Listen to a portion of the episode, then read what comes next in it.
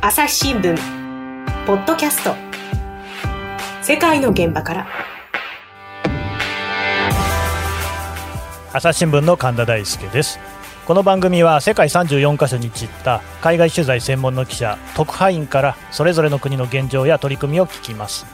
えー、前回に引き続きまして今回もですねインドネシアについて聞いていこうと思うんですがあのまあ、あまりね日本でこう大きく報道されているとは言い難いと思うんですけれどもコロナの感染者数がインドネシア結構多くてですねもう20万人を超えていると。死者の数も9000人超えているということですからこれあの日本に比べても相当多いというふうに言えると思うんですけれども、えー、なぜ拡大してそしてどんな対策をしているのかっていうあたりをジャカルタ支局の野上秀文さんに聞いていこうと思います。では野上さんよろしくお願いします。よろしくお願いします。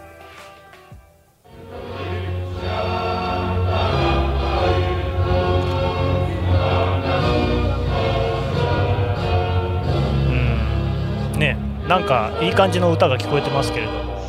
何の歌ですか、はい、これは？これはですねインドネシアラヤという国家斉唱です、ね、あ国家だったんですか、はい、そうか。あじゃあもうちょっとなんかいい感じってあらゆるはい、あらゆる場面でこれ歌うんですよ。本当にしょっちゅうあらゆる場面。えどういう場面ですか？いやもうちょっとしたまあ朝礼とかですね。あのはい。まあ、もちろんその政府の関係の式典はそうですし。あの、はい、まあ、政府の式典はそう分かりますよ。ちょっとした朝礼って何ですか？いや、まあ、あの、例えば、まあ、会社で集まって、うんうんうん、あの、ちょっと、なんか事例があるような時とか、はあ、はい。まあ、学校の。へえ、はい、もう。結構、その、日本の国歌斉唱よりも頻繁に歌われてて、皆さん大好きに、こう。大好きなんだ。はあ。はい、じゃあ、もう野上さんも歌いますか？いや、私はもう本当にサビのとこだけ。あ、でも歌えるんだ。連呼するとこあと、インドネシア語もできない、ねはい、何回聞いたか分かんないんで。ああ、それありますよね。うん、はい、なんか僕もね、あの高校野球の取材してた時にはね、その学校の校歌とか覚えちゃいましたからね。ああ、やっぱりね、うん、そういうのやっぱずっと聞いてるとね。ね、ありますよね。えー、すみませんね、野上さん、本当にあの食中毒のとこ申し訳ないんですけれども、ちょっともう一本。食中毒かどうかわかんないですけどね、食あたりで。あ、食あたりのところね、はい、よろしく申し訳ないんですけども、お願いします。いや、こちらこそよろしくお願いいたします。はい。はい、あの、すみません。もし分かったら、今現状で、あの、正確、正確じゃなくてもいいんですけれども、大体の数字でいいんですけれども、インドネシアってどれぐらいの人が感染してるかっていうの分かりますか、はい、そうですね。感染は累計で全国で22万、まあ、9000人ぐらいですね。うんはい。で、死者数が東南アジアで最も多い最多の9100人。ああ、多いんですね。はい。はい、で、ジャカルタは、1日あたりの新規感染者数が、えー、大体9月は毎日1000人っていう感じですね。1000人。はい。うん、かなり多いですね。多いですね。あの、うん、まあ、日本とかでは第2波と呼べるのかみたいなことが話題になってますけど、うんうん、まあ、こちらはもう第1波ままだまだ拡大中というか、ずっと1日あたりの、えー、うん、感染者数をちょグラフにすると、はい、あの右が右が右肩上がりで、今も増えてる。今増えてる感じです。あそれはいけませんね。うん。はい、ただなんあの、まあ他の国は、おおむねやっぱり1回収まった後にまた増えたりはありますけれども、第2波なんていう動きになってるわけなんですが、なんでインドネシアってこういうふうにずっとこう増え続けてるんですかね？うんまあ、もともとですね、人口が日本の2倍、うん、2億6千万人というふうに多いので、うん、まあ、東南アジアでも突出しているので、仕方ない面もまあなくはないかなとは個人的には思うんですが、はいはい、で、まあ、インドネシアの、えーと、駐在の日本大使館の関係者の方も当初ですね、うん、あの拡大当初、人口が多い割に、まあ、対処してるんじゃないかというふうに評価されていました。はい、うん、で今も外国人は居住ビザを持っている人だけが入国できるという状況ですし、うん、まあ、この出張とか旅行みたいなものもほとんど禁止されているので、対策をまあ丸々怠ってるっていうわけではないと。ない。ただ、まあ、ここに来てこう政府のまあ、方針がね、あだとなってきたっていうような感じですかね、個人的に。何ですか？どういう方針ですか、はい、あの、政府の大方針として、こう、経済活動との両立っていうのを割と当初から掲げてまして。うん、なるほど。はい。で、東南アジアのこの周辺国の中には、都市封鎖、まあ、いわゆるこう、ロックダウンということをしたり、はい、まあ、夜間だけでも外出を禁止しますよ、みたいな、厳しい措置を取る国もあったんですけども、はい、まあ、インドネシアのこの、えー、ジョコ・ウィドド通称ジョコウィ大統領は、うん。まあ経済の歩みを止めてはならないっていうのをもうかなり口酸っぱく言ってきました。はい。なので、えっと、一時はまあ、その4月から6月ぐらいは割と、まあ、ジャカルタ中心にですね、首都圏で厳しく規制したんですけども、ええ。感染がまあ、こう、収まりきる前に、うん。えーまあ、海外でニューノーマルとか第二波みたいな言葉が出始めるとですね、うんうん。自分たちも、その収束の兆しがまあはっきりと確認できる前の段階で、うんまあ、規制を緩めてしまったあというあことがありますね。はい。それは収まらないかもしれませんよね。はい。うんそういうそのあの大統領の方針というのは、あ国内では支持されてるんですか？はい。まあ、あの、えっと、最近の世論調査で、その新型コロナ対策が、まあ、えー政府の新型コロナ対策うまくいってるかということに対しては、まあ評価しない声が多いんですけれども、まあ一方で、あの、経済活動をね、うんまあしっかりやりたいというのは、うん。まあかなり根強い声でありましてですね、あちょっと待ってくださいね。最、今日、今日のニュースでですね、あの、9月15日に、こう、インドネシア中央統計局というところを発表した。アンケート結果ってのがあるんですけども、いいですね。これはまあ地元の、えー地元の企業を対象にしたアンケートなんですが、えっと、7月時点で、えー、42%の地元企業が、うん、えー政府の支援が得られない場合は、3ヶ月以上は存続困難。42%が、はい。それは大変42%がだ10月、うん、10月以降にやっていけないというふうに、うんもうほとんどまあ答えてね、会社半分ぐらいなくなっちゃうみたいな話ですよね。なくなっちゃうと。はい。ということなので、決してまあその、まあ政府がまあ主導はしているんですが、経済界からもかなりその強い要望っていうのがありますね。うんはい。なるほどね、そこ難しいところで、やっぱりそのコロナも怖いけれども、経済活動が立ち行かなくなったら、そっちでもやっぱりね、あの困窮する人、それこそ死者も出るかもしれないという状況はありますもんね。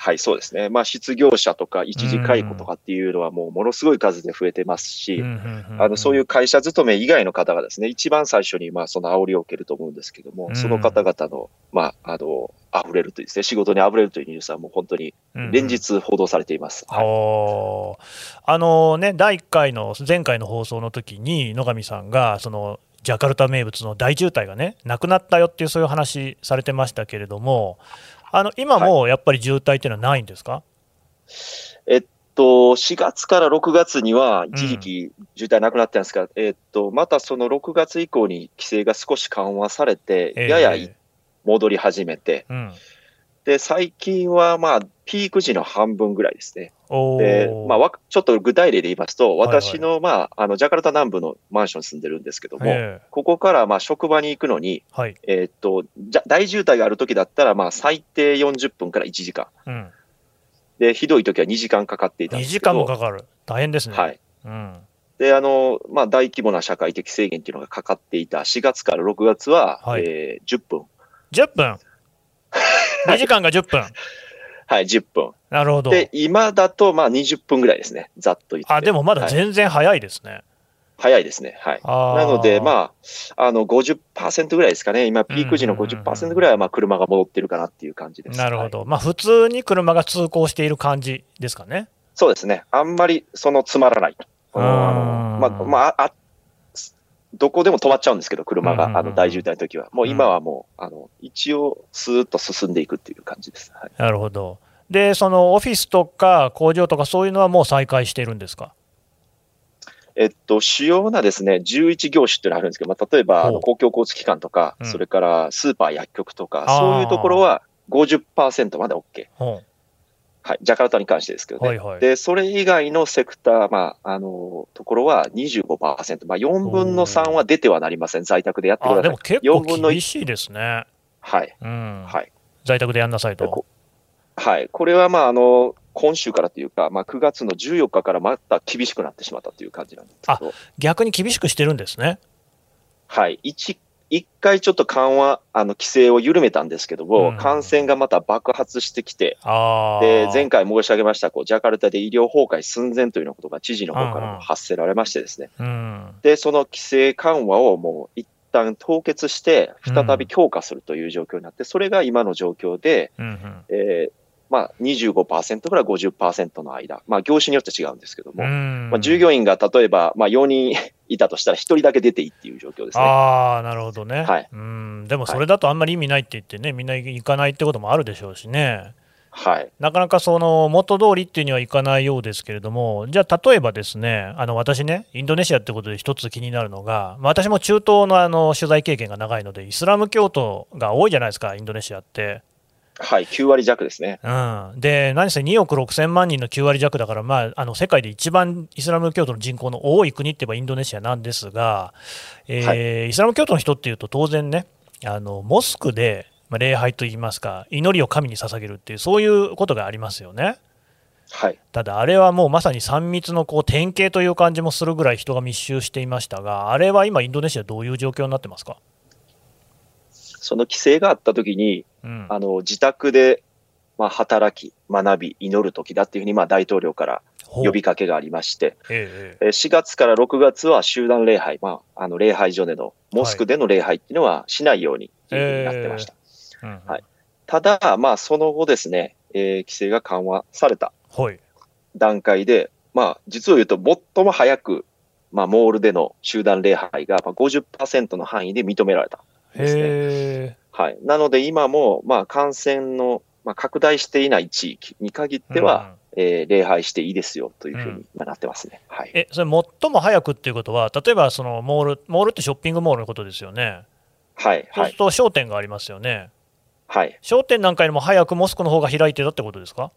そうですね。はい。もう、まあ、わずかな数日の差なんですけども、はあはえー順番で言いますと、そのモモスクが一番最初で、まあ、その翌週から、えー職場、工場などをやって、その後にショッピングモールをやってという、まあ、そういうまあ段階で、あなるほど、えー移行していきましたんで、まあ、えーいかにその、えーモスク、礼拝所、イスラム教徒たちにまあ配慮しているのかということは言えるかと思います。まあね、それは生活にもね、すごく根ざしたものですし、あと、あの大統領、ジョコ大統領っていう人が、そのイスラム教徒に対して、こうなんか手厚いみたいなこともあったんでしたっけ？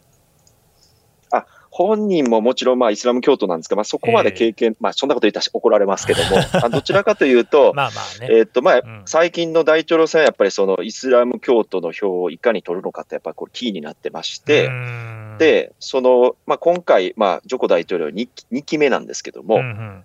えー副大統領が、えーイスラム教の団体のですね、まあ、うん。国内最大の団体の、まあ、前の総裁、トップですね。それを今、副大統領にしてますので、おーはい。じゃあ、まあええまあ、せんえー選挙戦の段階からもそうですし、まあ、その後も常に、やはりそのイスラム教徒の声には耳を傾けてますよとうんいう姿勢は打ち出しています。はい、なるほど、そういう影響もあるかもしれないということですね。はい、そうですね。んあとはどうですか、だからそのショッピングモール自体ももうやってはいるんですね。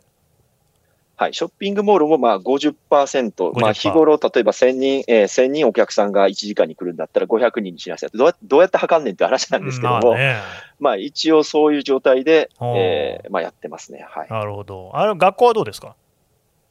学校がですね、これははい未だに再開していなくて、え、そうなんですか？で、はい。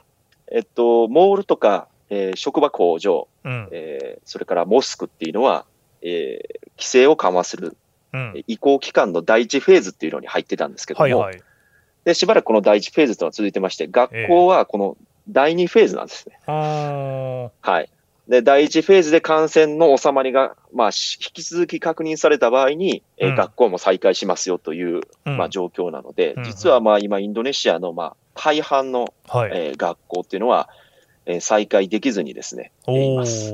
ーあれ、あの、いインドネシアもやっぱり、あの、諸外国と同様に、秋に始まって、夏の前に終わるっていう、そういうう年間のスケジュールですか？あ、新学期はね、ちょっと変わってまして、7月なんですね。ああ、そうなんですか。なのへで、ーえっと、地元の学校は、えー今、まあ、新学期を迎えられていない。まあ、学校では迎えられていないという,、うんいう状況ですね。うんはい。え、じゃあ、その、子供たちは勉強とかどうしてるんですか？えっと、まあ、あの、オンラインでできるとこはしてるんですけども、うん。まあ、タブレット、まあ、子供一人一台っていうことでもないのでですね、まあ、大体親のスマホ、えーうん。親のスマホを借りと。実はこのスマホの普及率はむちゃくちゃ高いんですね。あそうなんですか。インドネシアって。へまあほとんどどの人が持っているので、ほえーまあ、そのスマホを借りてやっているみたいなんですけども、うん。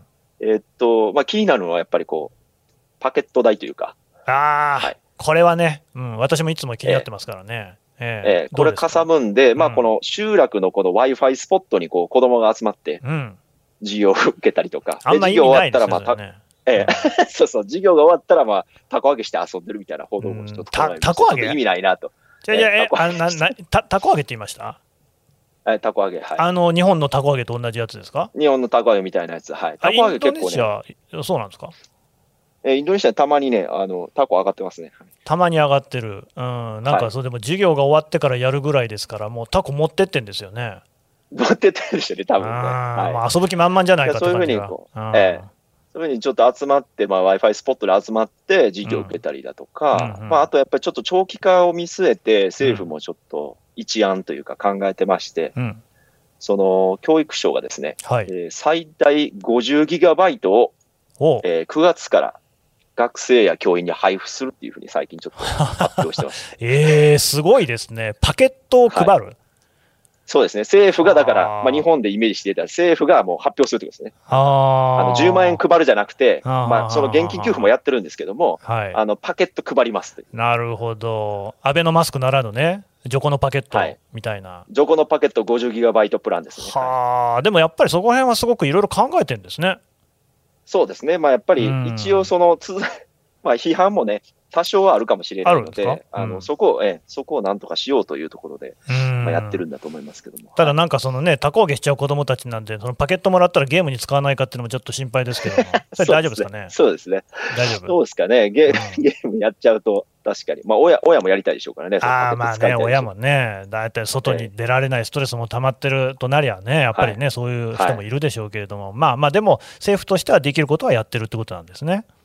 まあ、やろうとしてるっていうことですね。実際にその50ギガバイトまだ配布されたのは見てないですけど。なるほど。やるというあ、やるよって言ってるとですね。あとはやっぱりインドネシアっていうと、まあ、海洋大大国っていうね、イメージがありまして、あの、すごくね、たくさんの島でできてるわけですよね。なんか1万以上あるんですって、はいあれ。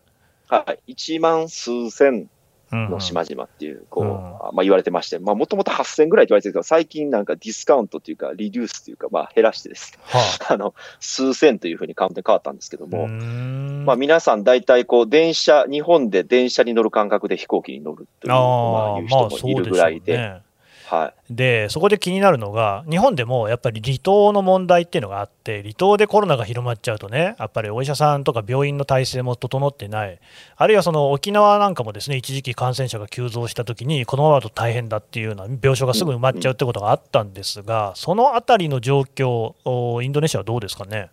い。はい。まあ似てる部分はあると思います。何点かあるんですけども、うんうんまずその感染の6割は、まあ首都のジャカルタがあるこのジャワ島、人口もまあ57%ぐらい集中してますんで、おーまあそこでまあ広がっている。うんうんまあ、一方で、その離島でどういうふうにこう暮らしを守っていくのかっていうのは切実な課題として、まあ、あると思います。うんであの、ややですね、あの、報道が少ないっていう問題もあるんですけれどどうしてもまあメディアもジャカルタが拠点で、今国内移動はできないので、ああ。まあ私たち特派員だけじゃなくて地元メディアも取材に苦労している状況なんですね、今。今なので、やや離島の情報ってのはやや薄いんですけれども、うん。ただまあ、あの、いくつかちょっと拾って、あの、見てはいまして、えええっと、ある島では、この島の中心部の州都かはい。ら340キロ離れていて、ええー病院に行くだけで24時間かかると。えうん、はい。大変だ。で、もちろんそういうところって、あの、公共公共交通機関も、まあ、そんなに、しっかりしていないね。うん。まあ、ひとたび感染してしまうと、もしくは広がると、うんもう手のほどこうしようがない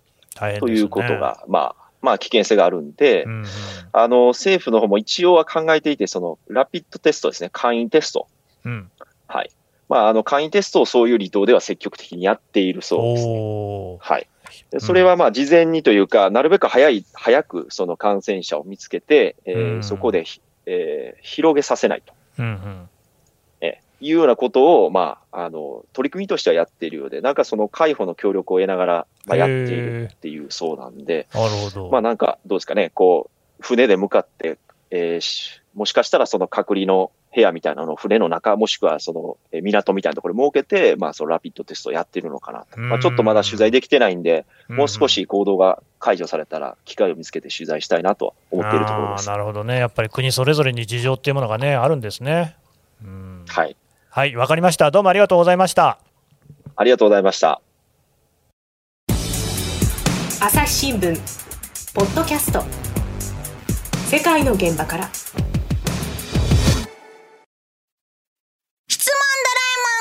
我が家の朝は質問から始まる。古代メキシコでのカカオ豆の使い道は？なんだろう。身の回りのことや広い世界のことまでいろんな質問が毎朝君のもとへ。ママお金だって。毎朝のワクワクが未来を開く。朝日新聞。えー、ジャカルタ支局長の、ね、野上さんから話を聞いていきましたけれどもあのこれねインドネシアだけじゃなくて例えば感染が非常に増えているブラジルなんかもそうだったんですが結局ですねあのコロナはもちろん怖い。なんだけれどもやっぱり経済を回さないといけない。経済を回さないとっていうか、まあ、途上国に特に多いですけれども、やっぱり日銭を稼がないと、もう次の日に食べるものがないっていう状況の人たちがたくさんいる国っていうのは、それはやっぱりコロナの怖い、だけれども、あの経済が回らないっていうのはもっと怖いっていう、そういう状況もあって、で多分インドネシアもですねその辺政府、大統領、みんなこういろいろ考えてやってるんでしょうけれども、何分やっぱりね右肩上がりっていうのは気になって、やっぱりこの世界がようやくちょっと落ち着きを取り戻しているように見えるんですよね。見えるんですけれどもインドネシアみたいな国まだあるんだなっていうことはちょっとちゃんと認識しておいた方がいいなというふうに思いました。朝日新聞ポッドキャスト世界の現場から朝日新聞の神田大輔がお送りしました。それではまた次回お会いしましょう。この番組へのご意見ご感想をメールで募集しています。ポッドキャストアット朝日ドットコム。Podcast アットマーク朝日ドットコムまでメールでお寄せください。